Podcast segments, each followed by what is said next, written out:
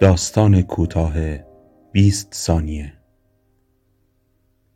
در پارک ملت روی های زرد و نارنجی درختان چنار قدم می‌زدند و با هم صحبت می‌کردند. صحبت از آینده نامشخص و نامعلوم. از زمان شروع دانشگاه با هم دوست شده بودند اما این دوستی به اصرار پدر پروانه برای ادامه تحصیل او در کانادا رو به پایان بود. روی یک صندلی نشستند و به چشمهای هم نگریستند.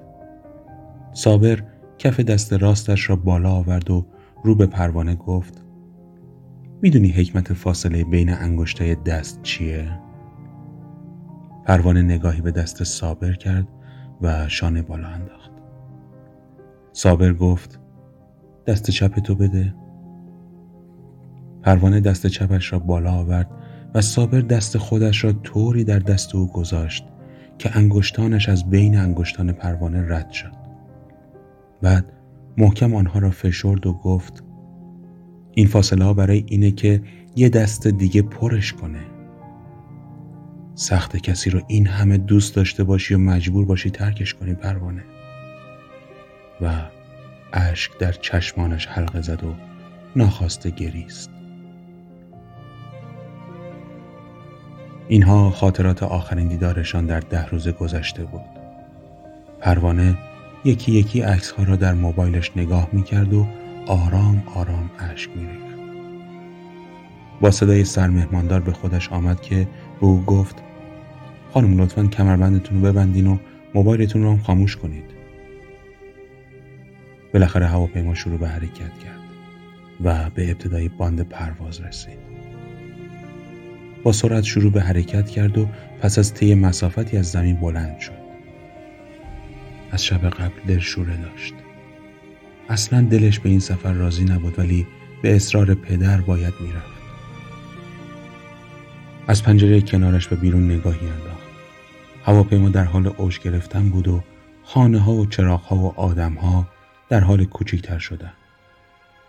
ناگهان صدای مهیبی شنیده شد. هواپیما به شدت لرزید و چراغها خاموش شدند و آلارم های هشدار دهنده روشن و به صدا درآمدند. گویا چیزی با هواپیما برخورد کرده بود. خلبان اعلام کرد که شرایط اضطراری است و باید به فرودگاه برگردد. در حالی که همه از ترس جیغ می‌زدند و گریه می‌کردند پروانه ساکت نشسته بود. فکری از سرش گذشت. اگر هواپیما به زمین بنشیند حتما پیاده می شود و مستقیم به خانه برمیگردد. حس خیلی خوبی بود. در افکار خود بود که حرکت شیعی نورانی را به سمت هواپیما دید. لحظه ای تصویر صابر را در ذهن خودش مجسم کرد و انگشتان دستش را مثل آن روز در هم قلاب کرد.